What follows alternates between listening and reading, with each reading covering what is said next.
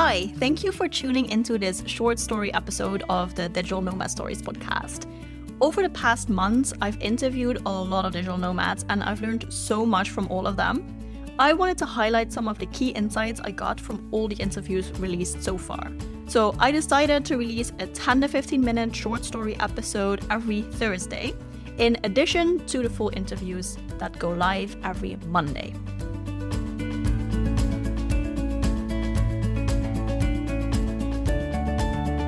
Hey Nomads. Um, so, talking about life changing episodes on the podcast, I think this interview that I had with Jordan Carroll is definitely one of those. To give you a little bit of context, if you don't know me uh, at all or not that well, then you might not notice, but I never started my career.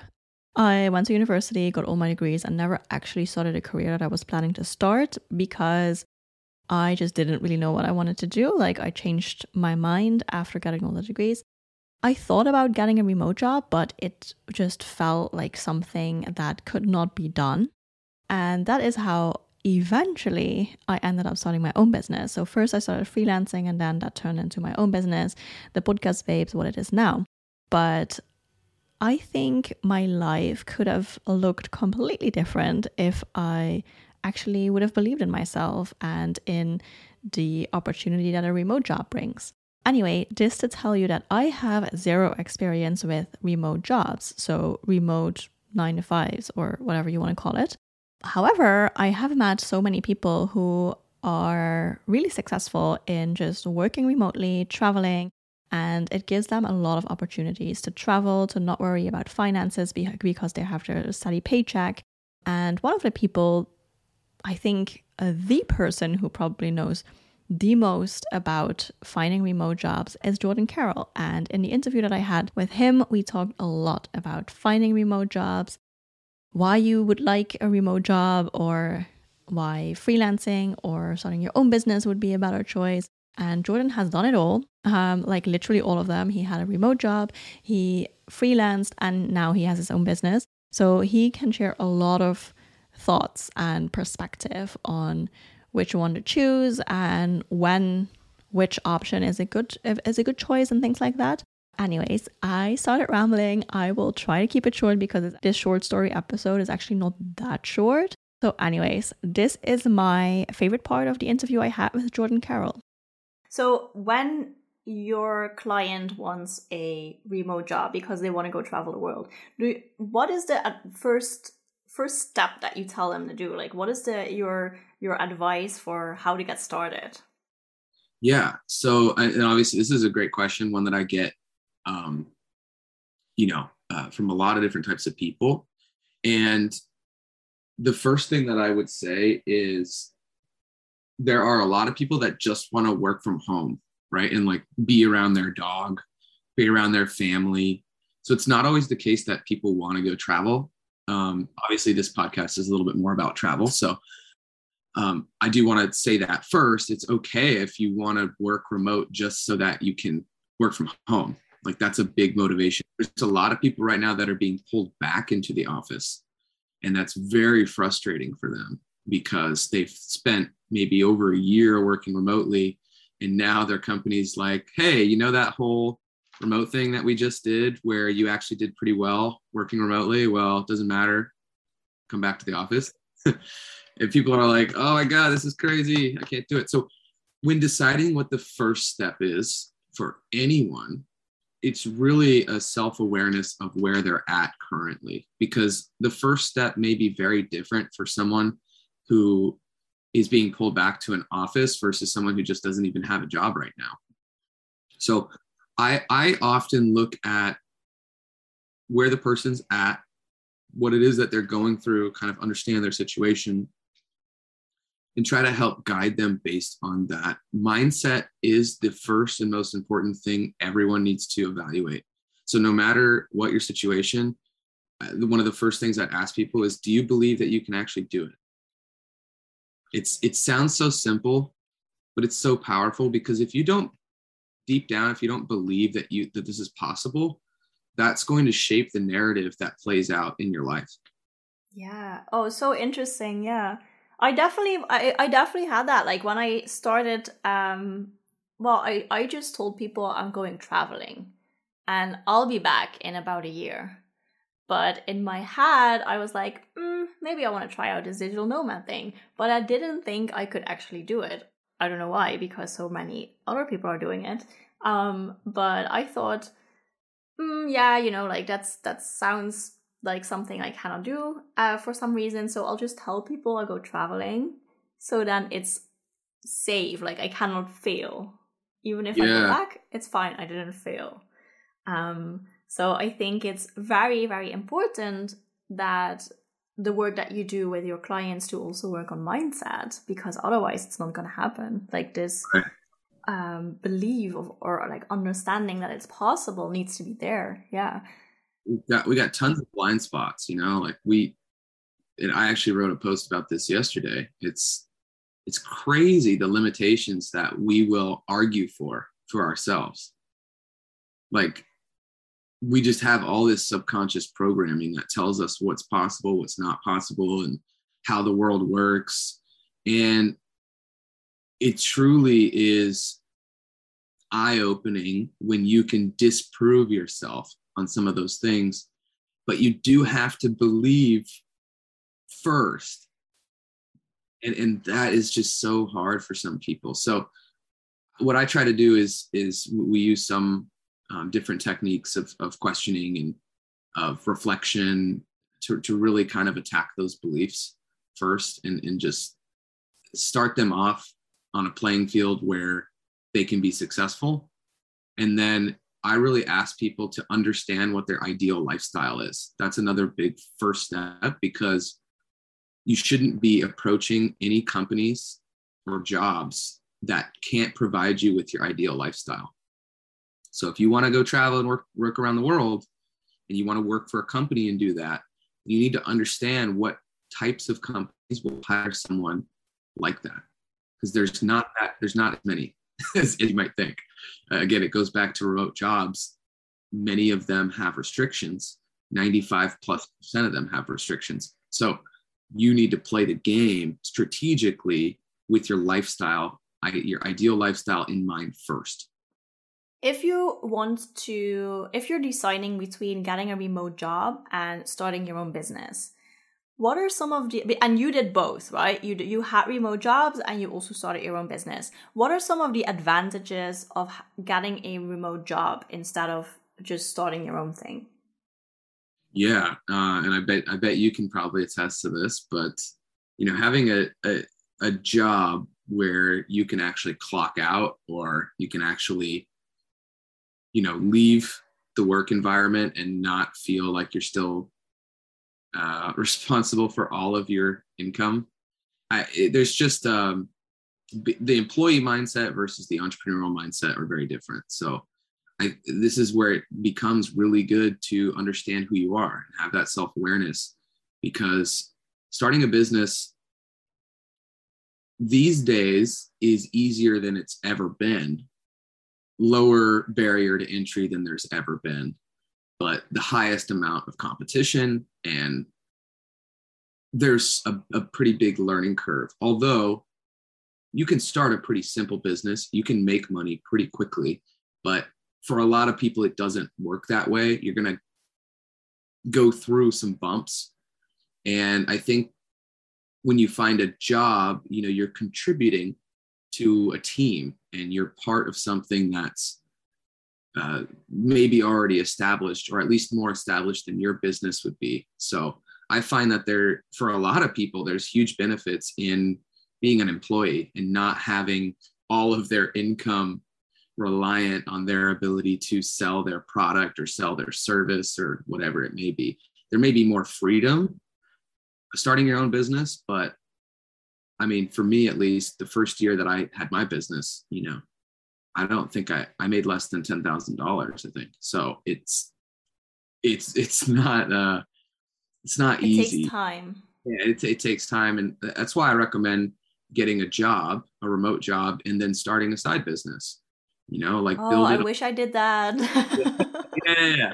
So if you end up wanting to eventually be an entrepreneur, be what's called an intrapreneur where you go into a company and especially if you're working in small organizations which you know i worked for a company with two people i worked for a company with 10 people i worked for a company with 200 some odd people. So if you can work for those smaller to mid-sized companies and and provide a ton of value and work cross functionally and learn the skills you can apply those skills to a side business and set up a landing. All you really need to do for a business nowadays is set up a landing page have a product to sell and drive traffic to it and test it.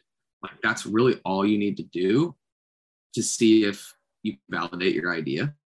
Yeah absolutely. It's it's like looking back i was i'm always like oh i wish i've done that. It would have made my life life definitely easier um, because starting a business, yeah, like you said, it can take some time before you have a stable income, before there's money coming in, and you even if it's if it's an online business, there are some investments you need to make. At least in my experience. And I wish I had the money to make those investments from the start instead of just doing everything myself, bootstrapping, and then I don't know, like it it definitely took some time before it was all stable enough to actually live off. And um, you can go to Asia, uh, Southeast Asia, and live there and live off 300 euros per or dollars per month and do that. Uh, I've I've done it and uh, it was no fun. Wouldn't recommend it. it's not, but it's if you know if that's what it took for you, then that's what it took. So like your path is your own path and it sounds like you made it work, right? Eventually, so there was so, yes. many, so many lessons in that that are invaluable that if you had done it any other way, wouldn't be who you are now. Yeah, true. This was my journey, but I wouldn't recommend it to other people. Yeah, yeah. no, I, am the I'm the same. I think I, I've gone through paths where I've got you know I quit everything that's how I started was I literally quit everything and I was just like I'm gonna I had I had uh three months I think of a gap between my quitting and then my leaving date for Lisbon. And I was like I don't have a job but I'm gonna figure this out. I've got three months before I leave the country. And so mm-hmm. it did help again that I had saved up money though too right? Like I I had some money that if I really needed to I could live off that for the next, you know, half year or whatever. So it was like I felt safe enough with my risk, but also it felt scary enough where I was like, I need some income because I'm still spending a lot of money. Yeah. Yeah, that's also weird. I think uh, if you had a job before, then all of a sudden there's no money coming in anymore. Mm-hmm. I had that when I started traveling. I was like, oh geez, this is this is weird. There's only money going out. Yep. Um, so Jordan, when you started uh, with Remote Year and you were freelancing, how did it go with finding a work-life balance or a work routine while on the road? I mean, for many people, including me, um, that is also a thing, right? I mean, that you just experience. Um, so how was that for you? Brutal, absolutely yeah. brutal. Because I, I would go to Lisbon first, and Portugal's five or six hours, I think, from the standard time zone that I was working in. So I was working until 11 or 12 at night every night. And I, at the time, I was working a commission only job as a freelancer. So I only made money if I sold the programs on the phone. So I was like, I was doing like basically telemarketing. So I, I was having to go into the and and the Wi-Fi wasn't good at our house, the place that we were staying. So I'd have to go into the workspace from whatever, like 3 p.m., 2 p.m., and stay there until 11 or midnight every night. And that was very difficult for me. I just remember being like thinking to myself, is like, is this what this is about for me? Like, is there another way? So I ended up leaving that particular freelance gig after a couple of months. And it was it was just uh there, there was no balance at the beginning because I was so scared of it stopping, like this life stopping, that I did everything I could to start building the, you know, this foundation of what my business was going to be and what I wanted to do. And I ended up getting a job at Remote Year at the end of my program, which was one of my goals. So for me, that was that was huge because it offered me another way to earn income, do what I really enjoyed, work for an awesome company that was remote first and would let me live anywhere in the world, and I could do their programs at a discount. It was like the perfect thing. So when I when I started with remote year, one of my goals was to get a job there. And that's what I had told people. But in the in the meantime, I was like, well, I got to freelance. I got to start my coaching business. I'm gonna do all these little things and see what works, basically.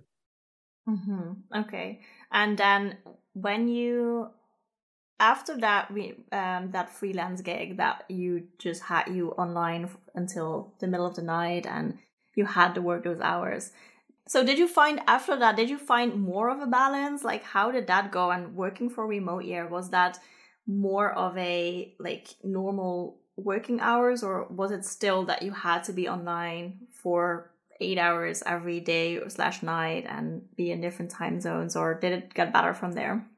It definitely provided me more structure.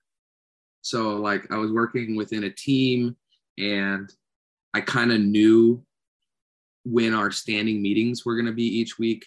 So, you know, you had to be available for certain meetings, but I could set my schedule be- because we we were catering to people all over the world and a lot of people would call in to like I was I was also in, in sales at remote year. So I would be calling people and I would be setting up meetings and they'd be setting up meetings with me to talk about the programs. So since we're talking to people all over the world, it's in all different time zones. And in even if not, a lot of people can't talk during the workday, so they can only talk after their workday. So it was actually an advantage to be, you know, in in other countries at that time because I could I could cover some of the shifts like later in the day that maybe someone in the U.S. wouldn't want to cover because I had a, a later time zone so it, it, actually worked out pretty well and i could set my own schedule to uh, to a sense. But i still had certain metrics that i had to hit every day that were monitored.